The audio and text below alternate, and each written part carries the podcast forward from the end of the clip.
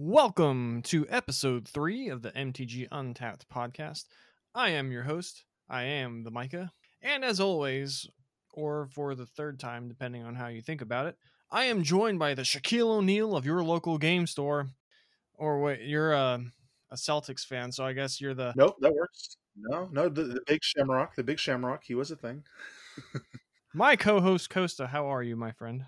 I'm doing good, man. No, yeah, uh, we we can go with Shaquille O'Neal, dude, because the Big Shamrock was a thing in Boston for a little bit. Yeah, I guess so. But I mean, Bill Russell has the MVP award named after him, it or the Finals MVP award named. Eleven, yeah, eleven. You know, uh, championships. Yeah, that's what he's got. I don't, Tim Duncan's the goat. All right, no, no, no, no, no. That's enough basketball talk.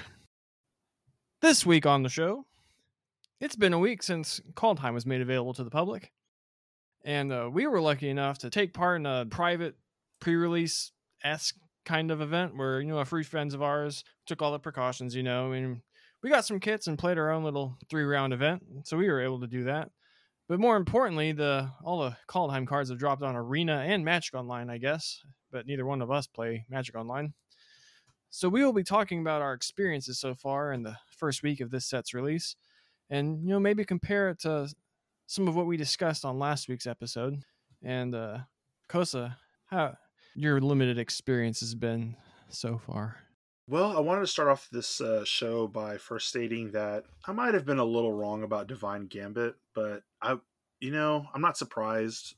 People make uh, stupid comments all the time, and and sure enough, uh, that card has played a little bit better than I thought it would. Really? It, it actually has. Yeah, I, I, was surprised. Now, I'm not saying it's uh, an amazing removal card, but I will say that uh, again. I'll read the card for those that don't know. It's Divine Gambit, so white white sorcery. Exile target artifact, creature, enchantment, and opponent controls.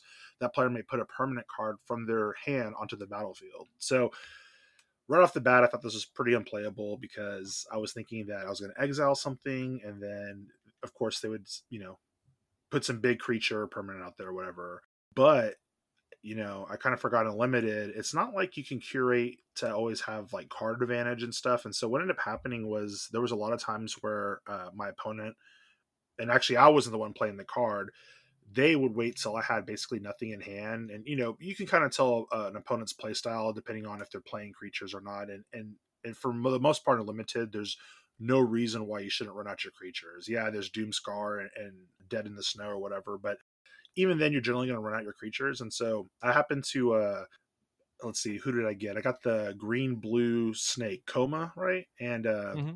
At this point, I've cleared my opponent's field and I'm feeling really good because I'm making a snake token, which I neither me nor my opponent read the card correctly, and I was only making a, a, snake token on my upkeep. I didn't realize it was each upkeep. So, anyways, you know, feeling good or whatever. And then uh, I'm like, oh yeah, I'm about to get this card, or you're about to get the snake token. We're gonna be good.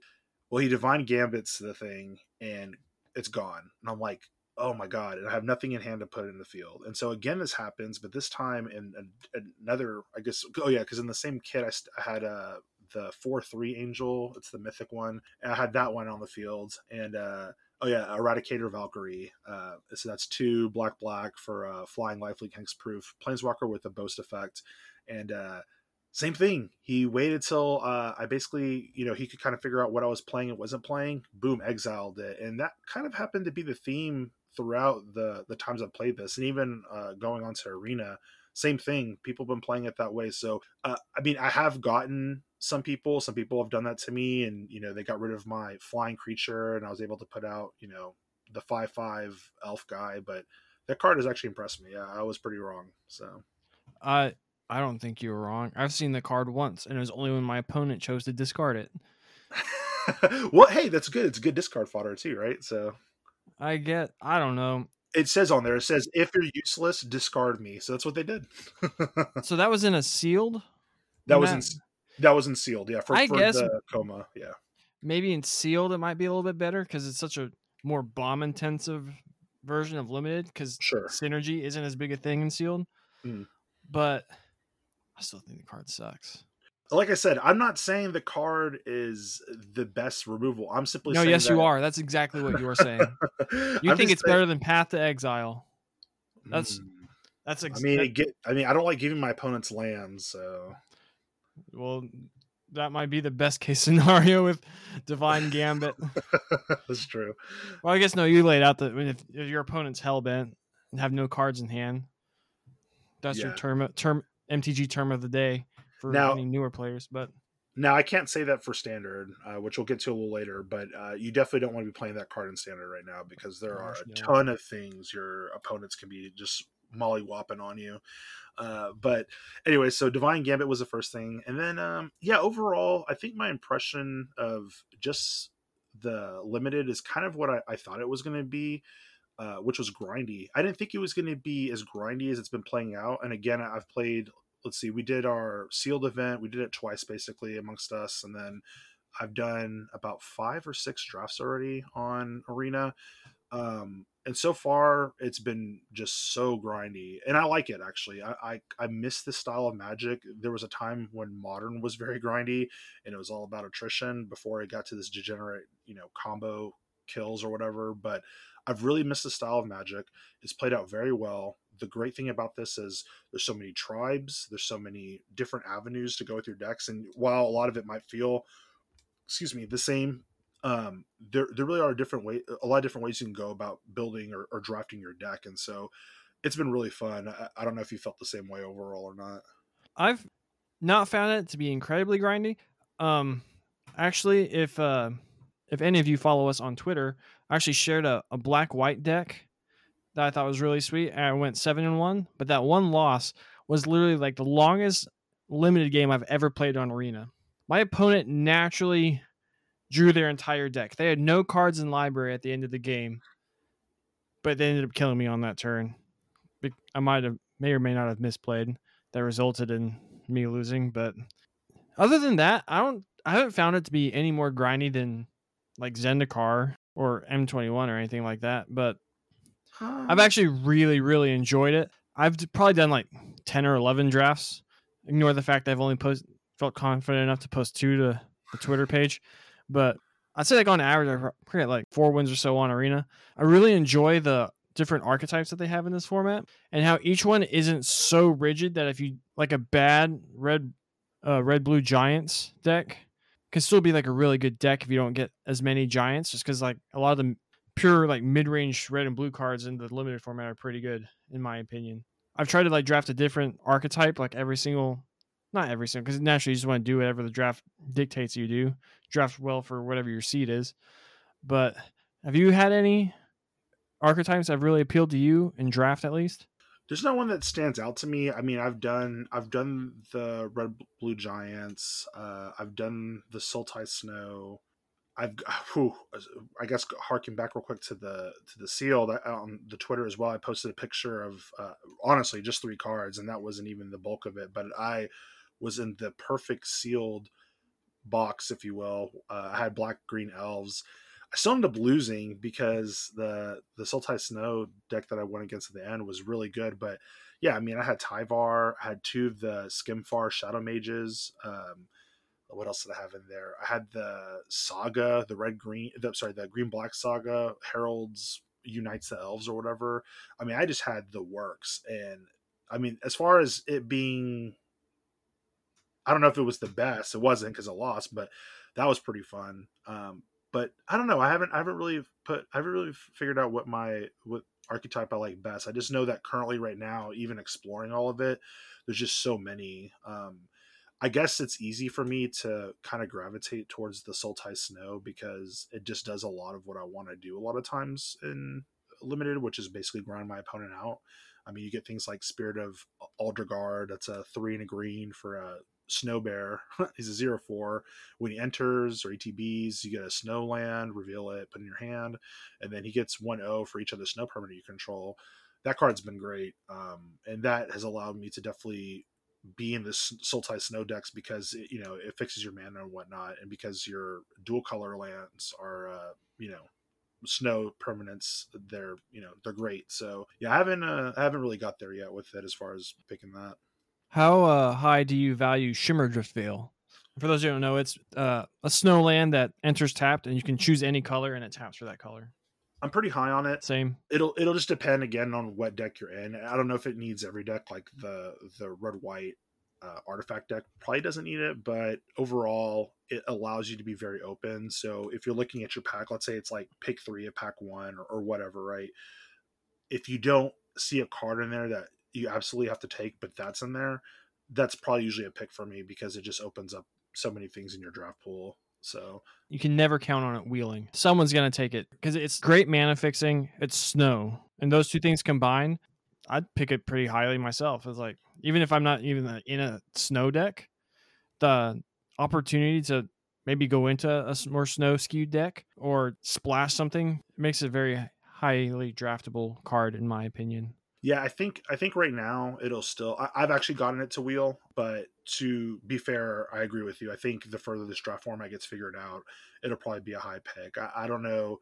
I think it, it, it could be like a, a top five pick, just depending again on how the format plays out. I mean, and again because it's a snow card, um, you know that's probably a pretty high pick for anyone in snow because it happens to be a snow land, any color, um, and for every other deck that just wants fixing. So I, I probably agree with that. One of my uh, favorite cards. It's a green uncommon. Littjara Glade Warden. It's a three and a green for a shapeshifter with changeling. Duh.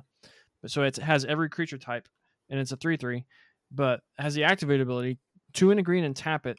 Exile a creature card from your graveyard, and then put two plus one plus one counters on target creature. Activate this ability only anytime you could cast a sorcery. I really enjoyed playing with this card the past like I think I've had it like two of the last three drafts that I've done. One was really fun where uh, I was uh like I had like three demon bolts, and so I was like after pack one, I was like really firmly in like black red removal tribe, I guess. And then I picked a Vorinclex. It was my pack two rare, so I got that. And then this was like I think my next pick, and it synergizes very well with Vorinclex. But you never, I like you never want to count on having a mythic. But either way, I just found that if you untap with it, you activate it. Ne- I'd say never put the counters on it, but if you put it on like like you have a random two two out there, now it's a four four. It's like if they have a removal spell, do they use it on this or the four four that's attacking them each turn? And so I found that to be one of my favorite. Have you had a card that stuck out to you as maybe one of your early favorites in the first week? I honestly think it's just the spirit of the Aldergard, like I said, because of the flexibility. I did want to mention on about Littjara. Yeah, I agree that card is a must answer. I will say when you're behind, uh, it's not very good. I, I mean, it's a good card. A bit too slow.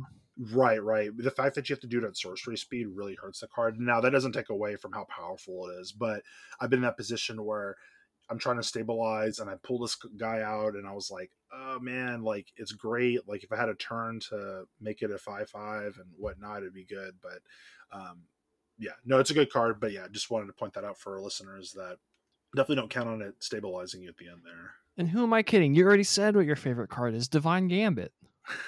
Best white removal spell ever. Swords to plowshares can get out of here. Oh man that would be uh, that would be something if that was the case. But thank God that is not the case because okay, I'm still telling you that card is not that great. It just happened to be better than what I thought it was.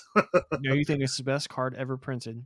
Look, if it should be worth more than Black Lotus, in your opinion. Look, if we had levels of things right, just because I say something is better than it was, you know, like garbage is still a little bit better than garbage, but it's garbage, right? So, anyways, all right, what do you think is the best card of all time? Valkyrie's Sword or Divine Gambit?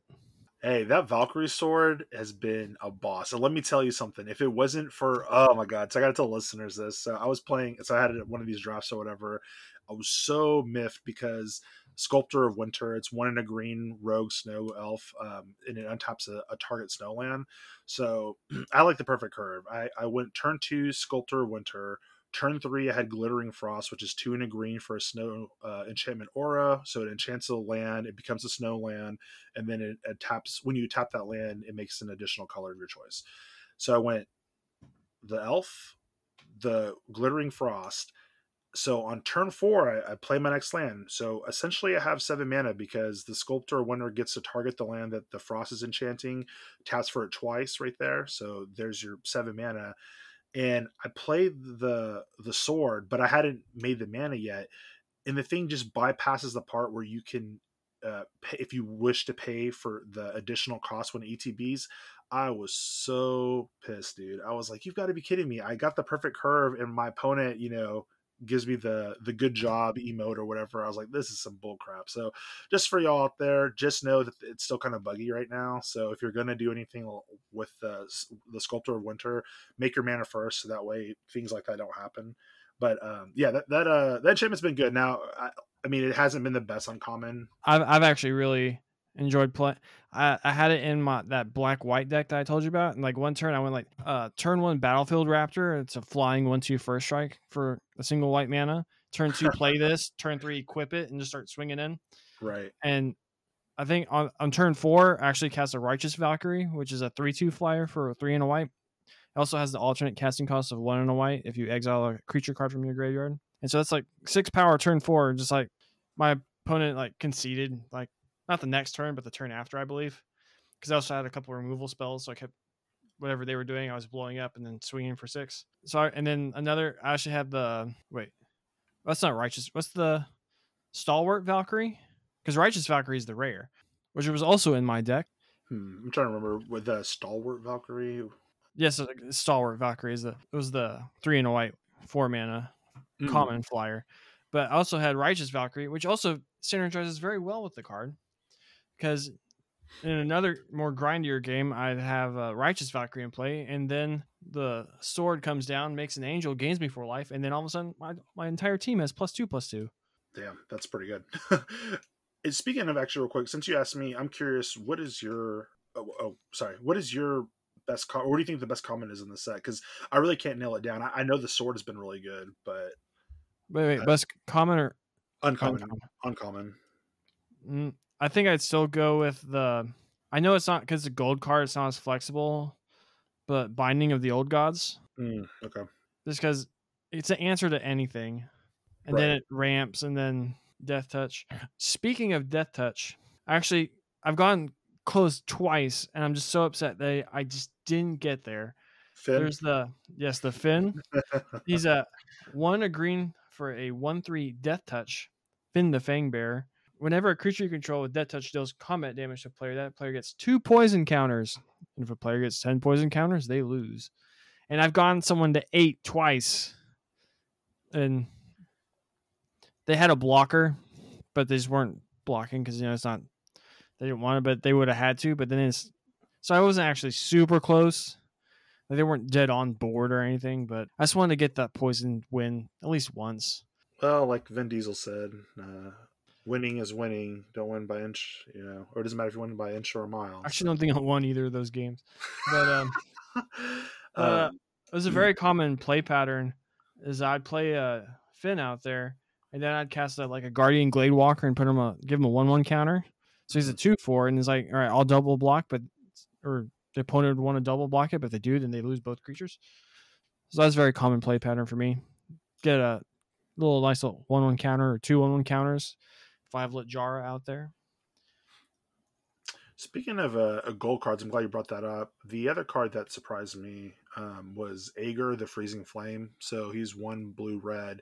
Um, he's a 3 3. Whenever a creature, planeswalker, an opponent controls is dealt excess damage, if it was a giant, wizard, or spell, uh, you control dealt damage to it this turn, draw a card. And so I'll be honest, a lot of times when the new sets come out, I, I don't read cards. because I'm just like, whatever. I just want to play with these cards, and uh, so I got I, I got matched up against this card. I can't remember if it was on Arena or, or during our pre-release, but uh, it was uh it's a pretty good card. The fact that it's a three three body for three, so it passes a vanilla test, and then um, having your you know, there's a lot of ways to deal excess damage, and in uh, specific squash, that card is so good. By the way, I love that mm-hmm. card. I think it's I think it's standard playable if if giants can break out, and uh, yeah, just being able to cycle your squash is pretty crazy. Or have your creature deal excess damage because it's a giant, a giant giant. Haha, you know that pretty pretty great card. Yeah, I really agree. And the I had a really sweet blue red giants deck. It was like probably my third or fourth deck that I drafted. I think I got like only got four wins, but probably could have played it better. But I had two Aegars, and if you have few giants, but I had the the amulet, the blue equipment, that version that gives it a plus zero plus one and hexproof as long as it's untapped, but also has the alternate that you can pay uh, three in a blue. Giant's amulet. So you can pay three in a blue to make a four four giant Oh, wizard yeah, yeah, and equip it. And that and a few other giants in swing. And if they want to chump, they can chump it if they want. But if you have Aegar out there, if they chump it, then you get a get to draw a card. So that's pretty nasty. So I really enjoy if you're able to pull off giant tribal and draft.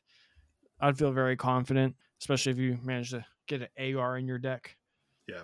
Speaking of that deck too, I just wanted to touch on some points maybe for the listeners as well. If you're looking into any archetypes, um, eh, we'll use giants as an example, but this is pretty obvious. But for some people, it can be overlooked. The changelings, take them highly if you know you're going to be an archetype. And in specific, Mistwalker has played out so well, uh, and especially the giants.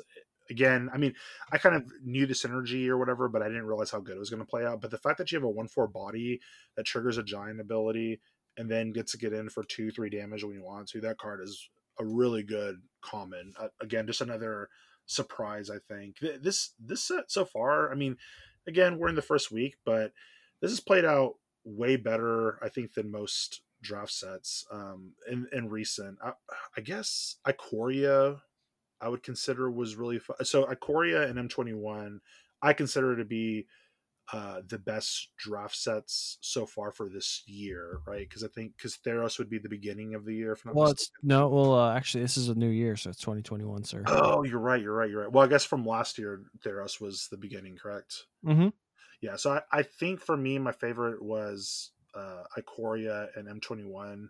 Uh, simply, and, and usually I'm not really a big fan of core sets, but I think they did a better job than most. I like the the avenues you could do there. A, a little more simpler, but still a good job. Um, yeah, this so far. Okay, so let me ask you this: Do you find this one currently more entertaining than the Zendikar, or do you like a Zendikar better?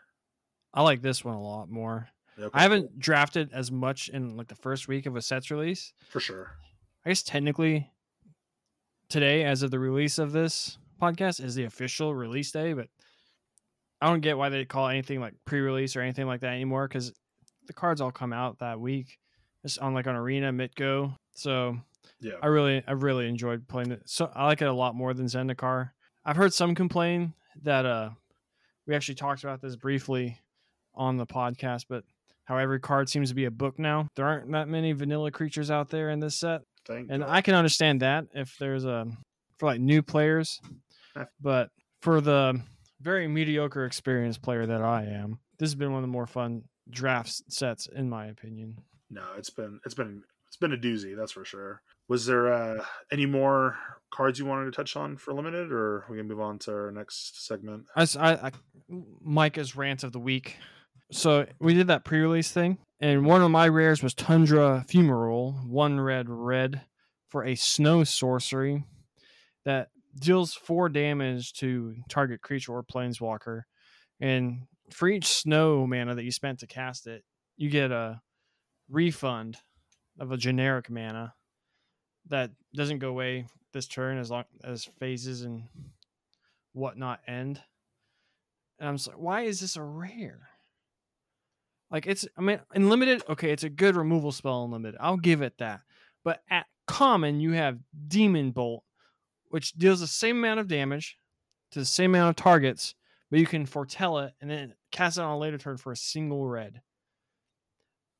In my opinion, in limited, Demon Bolt, if I had them in the same pack, all right, granted, I'm a big rare drafter. I'll just I'll take rares just because I like drafting rares because drafting rares is fun. But if I was an objective person and had them both in the same pack, I would feel more inclined to take Demon Bolt than Tundra Fumarole.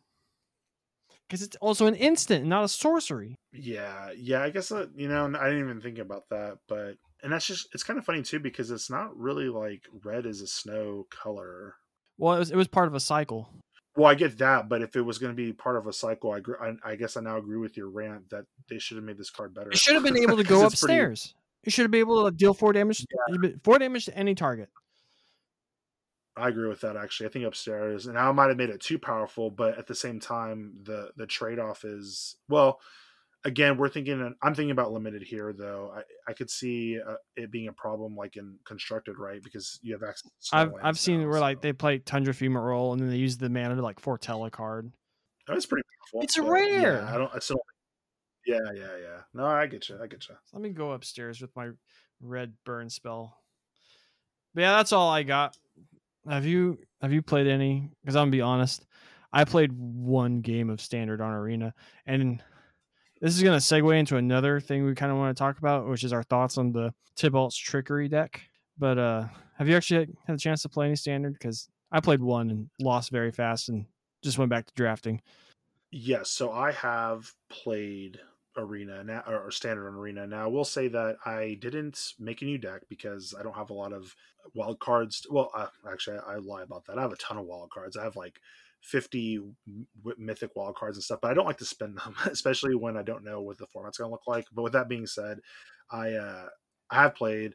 I went ahead and used my uh, Selesnya Blink deck, and just taking that deck against the field um, and the other decks I've played. So far, I really like it. Uh, I like the fact that, for, for first of all, my deck is very playable and was playable before the new set came out. But um, I did add a few cards, uh, which one of them I would like to really talk about: Glorious Protector. So that's a two white white for a Angel Cleric that has Flash and Flying, and when he or they ETB, uh, you may exile any number of non-angel creatures you control until Glorious Protector leaves, and then has a Foretell three. Which now reading that, I didn't even realize this card had Foretell, so that's already how bad of a Magic player I am. Anyways, I uh, so I added that to my deck, and holy moly, that card is really awesome, especially in the Blink deck, of course, because I have Yorion, I have a whole bunch of other ETB tricks and whatnot, and uh, just a few additions like that, these cards are pretty potent. Now, yes, I know like Seth from MTG Goldfish has talked about the field being, uh, or they're suspecting that Throne will inevitably inevitably own the field uh, after standards figured out. But I actually kind of disagree here. I think there's a lot of good cards now. The mechanics like adventure and stuff might still be uh, running the tables, but I think there's going to be a lot of decks that can actually break through because the I don't know. They just did a really good job with the mechanics and, and the car design here, and I'm really not going to evaluate whether or not we were right about you know the cards um, about the downturn of the power creep uh, because it's really early to kind of evaluate that. I will just say though that with this brief intro, let's put it this way: when Zendikar Rising came out, the everyone was trying stuff on the the early access release or whatever. And then by week one they had immediately ditched all those plans. Like they went right back to you know uh, adventure decks and whatnot. But here already we're seeing people still building new decks and whatnot. So that's that's a really good sign that they might have really injected healthy cards and are making this a healthy format. Hypothetical question for you. Sure. Because i think adventure is probably one of the reasons why Eldraine is as potent as it is. So if you took those mm-hmm. Adventure cards could we think of those as an earlier idea for what MDFCs ended up becoming? And would like Bone Crusher Giant, if you could only cast it for the two mana deal two damage to any target, or the three mana four three, would it be as played as it is now? And you could say the same thing for like Brazen Borrower or any other adventure card. They, I think they would be, but obviously they wouldn't be as potent and so or they wouldn't be as powerful and uh, well let's put it this way definitely bone crusher because i think still having that access the four, of, three mana four three. Right three mana four three is just really strong with an effect that if you target it it deals two damage which is what what red wants to do. Brazen borrower might be a little less but still i don't think beanstalk giant would. No beanstalk giant would definitely not i mean in certain decks but you wouldn't see it hardly like a, ever. Um, I think part of the appeal of Beanstalk Giants. Well, this is not a Throne of Eldraine show, but I was the one that brought this up, I guess.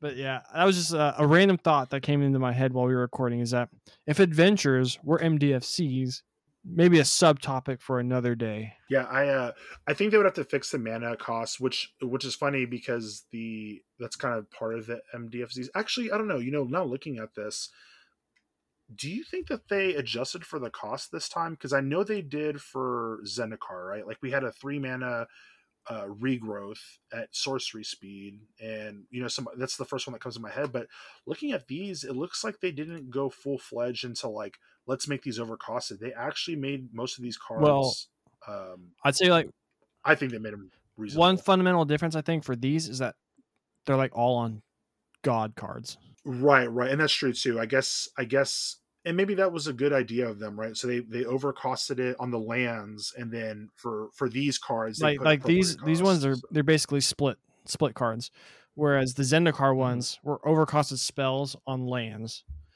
and so that fundamental Yeah, yeah. difference is huge in my opinion. So I think so I think if like Bean or not Beanstalk, but uh, Bone Crusher, I think if it was a one mana shock on one side and a four three, now that might be still way too powerful, but then it would see a ton of play. Obviously, Brazen Borrow, same thing, like a one mana bounce or the Brazen Borrow on it on its side. Um, hmm, that was a pretty good uh, uh, brain exercise there. I didn't think about that. And speaking of adventure cards, there's like none of them in this Tibalt's Trickery deck. I guess I should probably describe it. So the idea is you cast like a Tormod's Crypt, which is a zero mana card, or a Stonecoil Serpent, which is an X card that you can just cast for zero, and use Tibalt's Trickery, which is a new card from this set. It's one red, and you mill one, two, or three cards at random. This effect is so you can't like stack your deck, so you know exactly which card you're getting. And then you then its controller mills that many cards, like we said. Then they exile until they, and then they mill. Well, that spell's controller then exiles the top card of their library until they exile a non-land card with a different name than the spell that it's countered. The owner of that spell may then cast it without paying its mana cost, and then all the exiled cards go on the bottom of their owner's library in a random order. So people are doing is they're using this to counter one of those zero mana things in hopes that they roll into the eight mana Ugin or the new Koma. Or I've seen where they try to run into the Prismatic Bridge, which is the other side of Esika God of the Tree, which got a lot of talk on last week's episode. And so they can just get these huge things out on the battlefield on turn two and basically win the game from there. I've suffered from this once. I was actually pretty amused because I, all right, that was pretty cool. I'm gonna go back to drafting. Costa, have you had any thoughts on this deck? Um, I think the only thing so far is I don't see it being very consistent in standard, and so that's a, a good sign for me. Um, in fact, I really kind of like. Initially, I really like this deck because if you're playing in the ladder, it's really cool because you basically get to run through it really fast. So you win or you don't win, and I feel like in a lot of cases, like uh, best of one is what what it's all about. You're just trying to climb the ladder. So I don't really want to spend a whole bunch of time grinding. Um, so I like the fact that it's got a. It seems fair so far. Yes, I've also lost to it, um, but I tend not to get salty when I play decks that are really risking it for the biscuit, if you will. Now, that doesn't mean that they can't make it more consistent, and it doesn't mean that it might not be a problem in other formats. So far, I've heard in modern it can be kind of a, a real problem. I mean, and in there, you know, you're not getting Ugin, and I don't mean to poo poo on him, but you know, you're you're casting Eldrazi's with annihilators and extra turns and stuff. And you also have the cascade spells that so you don't have to run that you don't have to run any uh like trickeries. You just heart like I've seen a list that was basically one Tibalt's trickery. I can't remember the three mana cascade. They like pumps your team, but the most important thing is that cascades. So you cascade into trickery, which Yeah. then counters it, it's a violent outburst. and then you run like two a pair of Emrakuls in your deck. Yeah. Yeah. So as far as standard goes, I think it'll be fine. Especially, I haven't seen any matchups with uh, best of three, and I'm pretty sure there's a pretty good contingency plan there. I, I could be wrong, but um, I don't. I don't foresee it being a problem right now. I will say that it's kind of funny that again they chose to basically print a, a card that does free stuff. Uh, they've made this mistake over and over again. However, like we talked about in the last episode, that it, takes a. I mean, I think for production for a set is like a year to year and a half, and that's me kind of spitballing, but I know it's a pretty long process. So you know, it took a while from the to learn mistake. I'd actually argue that it's not really free because it costs so many. Because you have to hard mulligan to get this, and oftentimes after you do this, you'll have like maybe one or two cards left in your hand. And but also, but like Yeah, like you're saying, like in modern, it's like they cast their violent outburst, they cascade into their one copy of Tibalt's trickery, and then they're like, all right, pact and negation, not pact. What's the what's the force of negation? yeah, force of negation. But then also, I've seen a lot. They get their Ugin, then their opponent's like, all right, untap uh, Brazen Borrower, bounce your Ugin. Yeah, yeah. No, I mean it's fixed. When it works, it is hilarious, and you get the win. It's, I mean, it, I can see some people getting salty, but I feel like there's enough answers that maybe the salty people are just the loudest. I just, I feel like the deck's actually quite. Oh, that's that's always the case. The saltiest people. I mean, think about it. Look at all your Yelp reviews. Saltiness everywhere. No, I mean, I agree. I think I think it's a much more fixed version. Um, and again, what we're really talking about here is play experience. So, uh, does it provide the best play experience? Maybe not, but I think I do like this a little bit better than other things where you have a chance to win against this deck here versus you know these other combo decks. There's no chance of winning. So, um, I didn't know I had Yelp reviews, but okay. Um, have you seen any other decks that have interested you? Um, there hasn't been one that's really hit me. There was a Jund deck kind of floating around using the uh, man, I'm forgetting the demon's name, but he the... turns all your cards into Foretell. Oh, we should yeah, we should talk about that card. Well, go ahead. I'll let you. I'll let you talk about this one then. All right. So it's a one and a black for a zero three that gives all your other cards that don't have foretell foretell. So you can pay two mana and exile them face down, and then you can cast them for at a later turn for minus two off their mana cost. That turns out to, it's a pretty potent man. It's like mana layaway. With it, you cast it on turn two. You untap with it. You can, or like if we're talking about standard, all right, I'm gonna foretell my Ugin so I can cast it on turn six, or Blood on the Snow, the new board black snow board wipe. You can cast that on turn four. You can do a lot of really cool stuff with this card. I, people, are, I don't want to say people are sleeping on it because there's it was getting a little bit of attention, but it might be a a staple and standard going forward. No, I I definitely slept on this card because again I didn't read it. I just saw the picture and I was like, hmm, that doesn't look like it's going to be a. that looks card. like a mana dork, doesn't it? right. Yeah. Right. Exactly. No, I. uh But no, I, I slept on this card and seeing some of what it can do now.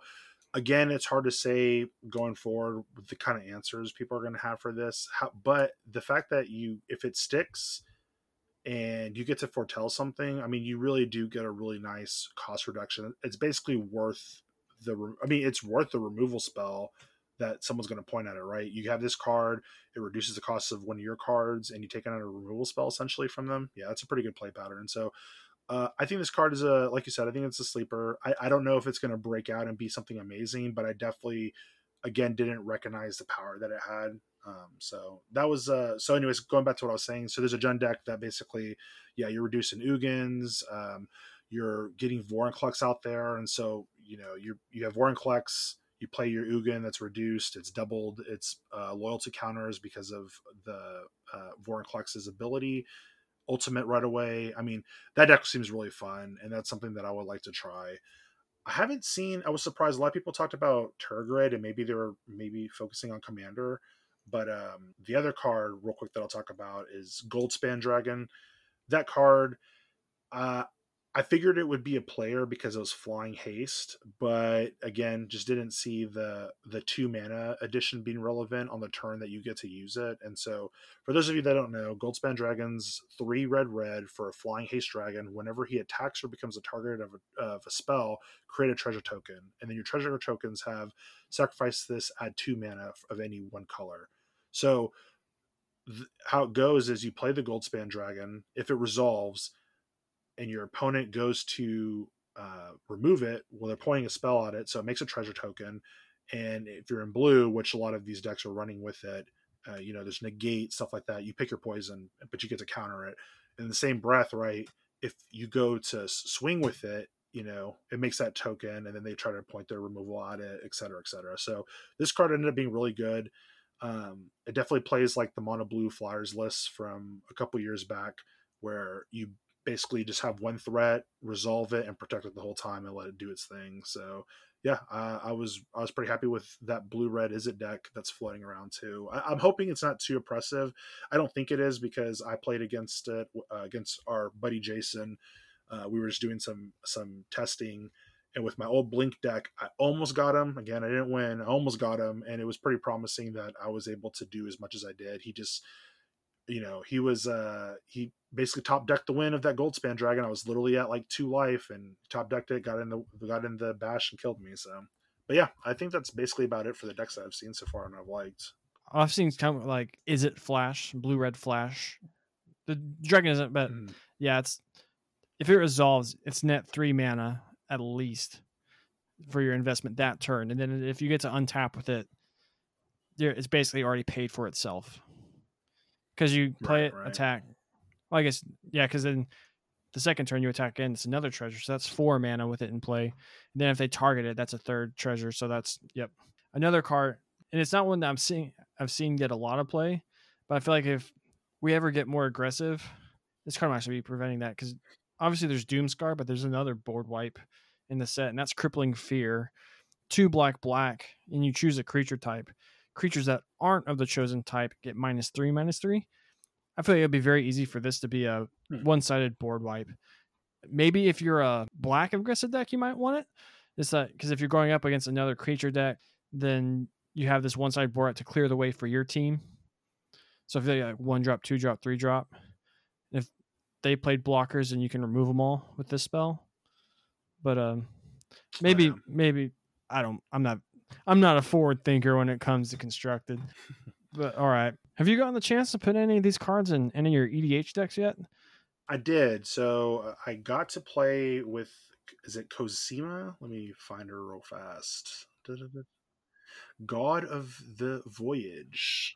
So Cosima, God of the Voyage. Um, I saw this card, saw it wordy, kind of the theme of today, and I was like, okay, whatever. But uh, I actually did notice that this card would be pretty good in Commander because it's a very nice. Uh, it's a protected way of basically card advantage or card draw.